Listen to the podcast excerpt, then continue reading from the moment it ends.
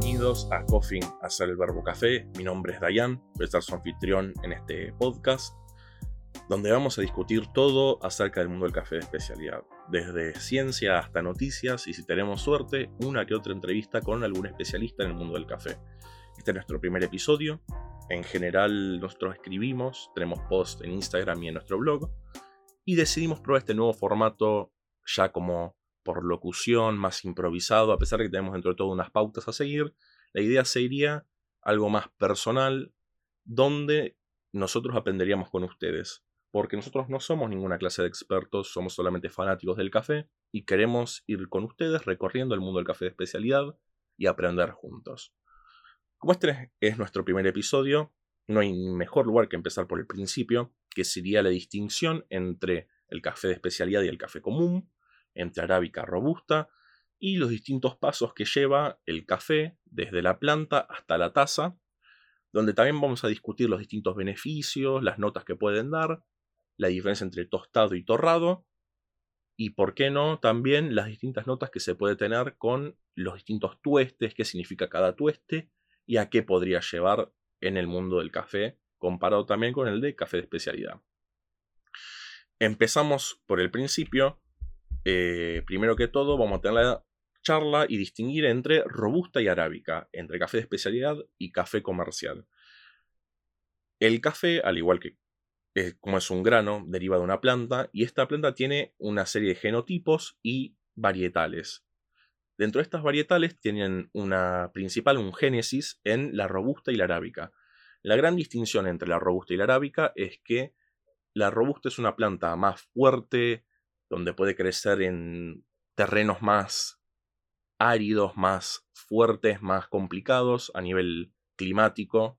No necesariamente complicados, sino que donde puede haber menor cantidad de lluvia o más, a menor altura, con temperaturas más elevadas, donde el café de especialidad tiene un rango mucho menor entre eh, las alturas en las que puede ser cosechadas, la altitud y las temperaturas que puede soportar. Además de eso, es una planta que tiene distintas protecciones genéticas hacia enfermedades que la arábica no tiene, es más resistente también a los insectos debido a la cantidad de cafeína que contiene comparado con arábica. Entonces termina siendo un café que puede crecer en muchos puntos y a bajo precio, no necesita una inversión tan grande comparado con la arábica. Que, y bueno, comparado con la arábica, este puede crecer en lugares muy específicos, sobre todo en la franja tropical, en alturas de más o menos 600 a 2000 metros, 2200, eh, donde la temperatura tiene que ser muy estable entre 15 y 24, tiene una cantidad específica de lluvia y la gran diferencia principal que tienen es los contenidos químicos que tiene tanto la robusta comparado con la arábica. La robusta tiene azúcares más simples, tiene notas más, ¿cómo se podrían como especiadas, terrosas, mientras que la arábica puede tener una variedad mucho más amplia de sabores debido a la cantidad de azúcares complejos que tiene. Bueno, como ya he mencionado antes, otra diferencia fundamental es la cantidad de contenido de cafeína. De la robusta tiene aproximadamente el doble de cafeína que la arábica, lo que lo hace mucho más resistente a insectos por la cantidad de, este químico que contiene. Y también se podría pensar a que en nivel utilitario la robusta tiene un mayor rendimiento a la hora de mantenernos despiertos comparado con la arábica. La diferencia es que en la arábica tiene sabores mucho más complejos a la hora de, de tostarlo, de tomarlo, a la hora de ser café, mientras que la robusta se podría plantear como algo más útil. Y bueno, eh, en general se puede conseguir arábica en todas las, desde Colombia, Brasil, eh, África, en Etiopía, Kenia o Indonesia. Y la robusta en general se planta principalmente en África y en las zonas de centro de América. Bueno, ya distinguiendo la diferencia, Claramente el café de especialidad se hace con arábica, donde se aprecia mucho más el nivel sensorial del café que el café comercial, donde se aprecia más el, costo del grano sobre el sabor, la utilidad del grano sobre el sabor. Y esto afecta a el perfil que se tiene dentro de todo el mundo del café. El café de especialidad, además de eso, tiene otras distinciones con el mundo del café comercial. Primero que todo, el cuidado de dónde se lo planta, como también a la hora de cosecharlo, el café de especialidad en general se hace en forma manual, donde una persona experta y conocedora de caficultor distingue los granos maduros y listos para ser cosechados de los granos que le faltan o de los que no están en estado de ser consumidos, mientras que en el mundo del café comercial en general se utilizan máquinas que cosechan los granos y no hay ninguna clase de distinción, todo va al mismo lugar. Otro punto interesante es que a la hora de, separar la fruta de la semilla, de la cereza del café, se pueden hacer distintos métodos en el mundo del café de especialidad que nos dan perfiles distintos en sabores. Se pueden hacer eh, unos beneficios lavados, semilavados o naturales, que dependiendo de cómo se separa esta fruta de la semilla, por ejemplo, en el lavado se pone todas las cerezas en un piletón de agua donde se termina separando todo el, fruto del café de la semilla. Un semilavado se hace una limpieza, pero se deja todavía un musgo alrededor, el, eh, de la semilla y en el natural se lo deja fermentar junto a la fruta y que da un sabor absolutamente distinto entre estos. Eh, por ejemplo, en el mundo del café semilavado nos podríamos encontrar con lo que sería Honey, el beneficio Honey, que ofrece un café muy dulzón, muy rico y que tiene lo mejor de dos mundos. Nos podemos encontrar con estas notas más frutadas que nos ofrece el lavado, como también las notas más fermentadas que se podrían encontrar en el natural, y siempre con un dulzor muy particular. Pero antes de que vayamos en profundidad con lo que sería el mundo de los beneficios, tenemos que hablar de lo que sería el terreno en el que se planta el café. El café de especialidad, al ser un café tan específico y tan exacto, necesita de un terreno muy particular, donde se considera la altura, la lluvia, la sombra la tierra en la que se lo planta y el clima en general. Por eso cuando tomamos un café de Brasil comparado con uno de Colombia, nos vamos a encontrar con una diferencia tan fundamental en sabores, porque no solamente cambia la sombra que recibe, que al igual que en el vino, entre más sombra recibe, tiene más tiempo de poder generar azúcares complejos, mientras que si recibe más, termina no, no desarrollando tantos. Eh, la cantidad de lluvia, la altitud también afectan el sabor y fundamentalmente el suelo. Por ejemplo, si plantas un café cerca de una tierra volcánica, va a tener mucho más fosfato y va a tener notas distintas a lo que sería un café plantado generalmente en, por ejemplo, en Brasil, que en Brasil nos podríamos encontrar con notas mucho más chocolatosas y con un grano de jabánica tenés notas muy exóticas, eh, frutadas, ácidas, interesantes. Bueno, eso también hay distinción entre lo que probaríamos de un café Indonesia, que es muy chocolatoso, comparado con un café de Colombia, que es mucho más frutado, mucho más ácido. Bueno, volviendo a los beneficios, en general en, el café lavado, como os había mencionado anteriormente, esto es un pequeño aparte, en general, cuando yo empecé a recorrer el mundo café de especialidad, decidí, me interesaba demasiado lo que sería los sabores, las notas, cómo repercute cada cosa en las notas. Entonces, en general, yo voy a estar haciendo siempre referencia a, por ejemplo, las distintas notas que nos pueden dar distintos beneficios. Porque personalmente a mí me interesa y yo creo que a ustedes también les interesaría a la hora de conocer el café que están tomando y saber el origen de estos sabores. Volviendo. En el lavado en general nos podemos encontrar con notas mucho más frutadas, notas cítricas. En el semilavado, como había dicho anteriormente, también notas dulces, pero mantiene un poco de ambos, del mundo de lo lavado, del natural. Y en el natural nos encontramos con sabores muy particulares, que serían los fermentados. Podemos encontrarnos desde... Recuerdo haber probado una vez un café que tenía un sabor similar al salame, que me explotó la mente, como también nos podemos encontrar con notas más similares al aceite de oliva, a la aceituna, que son muy particulares del café natural.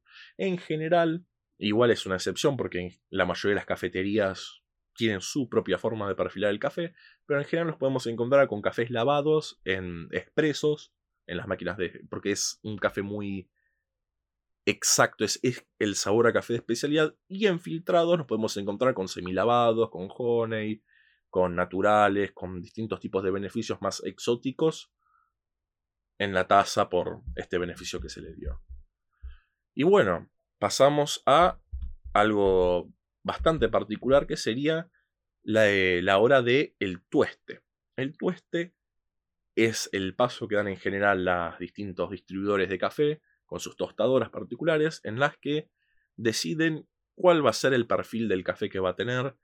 En general, entre más tostado, más se considera que está perfilado para expreso. Entre menos, eh, con un tostado más medio claro, se le consideraría para filtrados. Por eso, en general, si van a un negocio, van a encontrar que los cafés tienen escrito para filtrado para expreso, porque esa fue la forma en la que el tostador lo pensó y consideraron que era la opción más redituable para el grano. Pero también nos podemos encontrar con el mismo grano tostado de distintas formas, porque al hacer un café tan complejo nos puede ofrecer muchos perfiles del mismo grano. O también existe un tueste intermedio entre expreso y filtrado, que es lo que sucede cuando van a cafeterías de especialidad y venden el, gran, el mismo grano que usan para expreso, lo usan también para el filtrado. Es un grano intermedio en el tueste donde podemos encontrarnos con notas muy particulares eh, y complejas para ambos perfiles.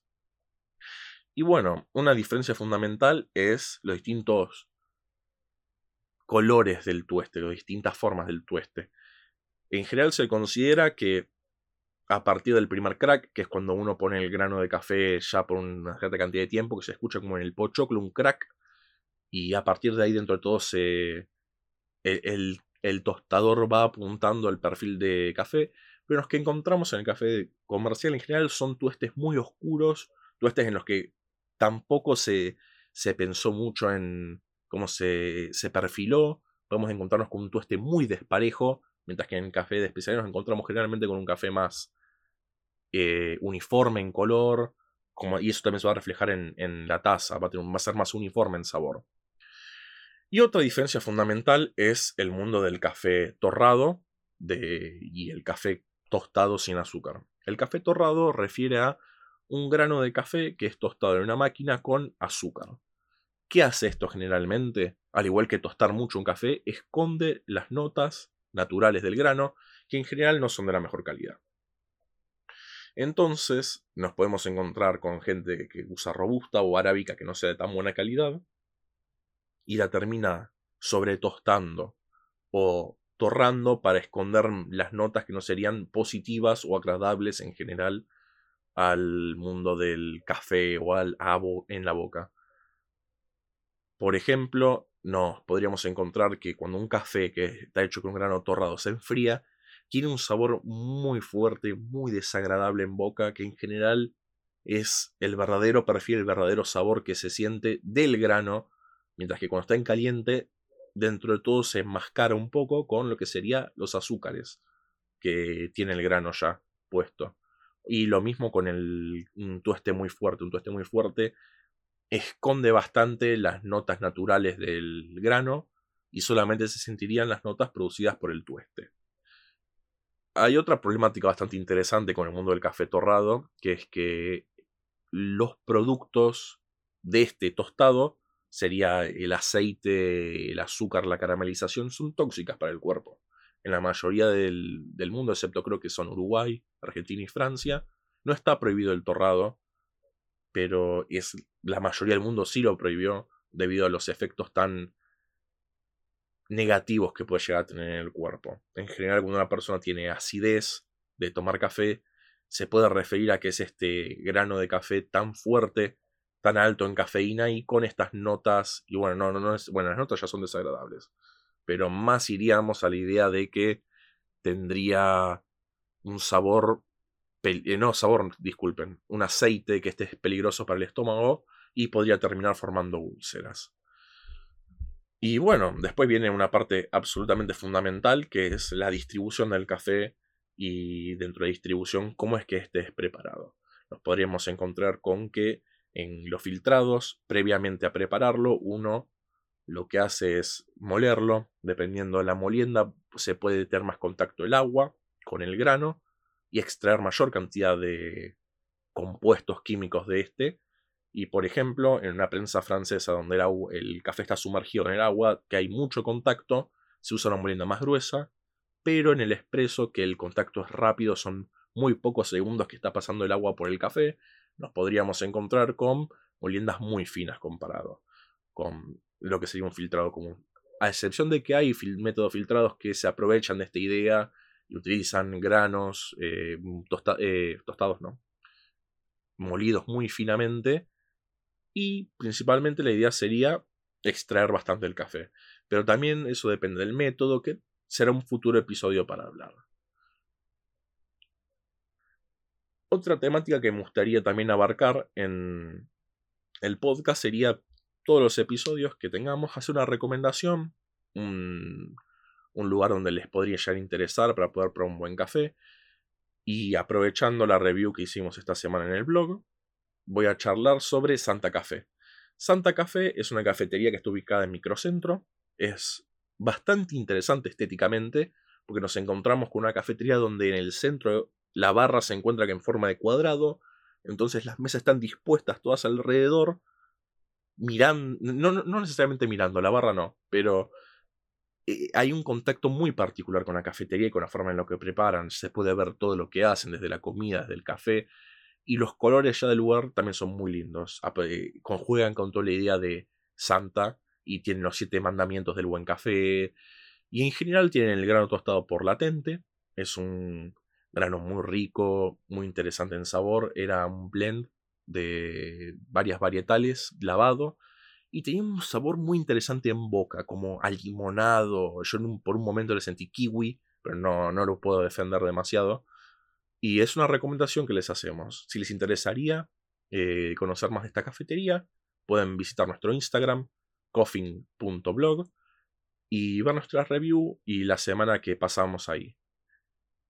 Les, les agradecemos profundamente que escuchen este podcast por favor, díganos qué, les gustaría que charlemos, qué temáticas les gustaría que abordemos, qué les gustaría aprender, qué, qué críticas tienen para hacernos. Es el primer episodio que hacemos y esperemos que lo hayan disfrutado y principalmente que junto a nosotros aprendamos todos. Les agradezco profundamente su tiempo y nos vemos en un próximo episodio.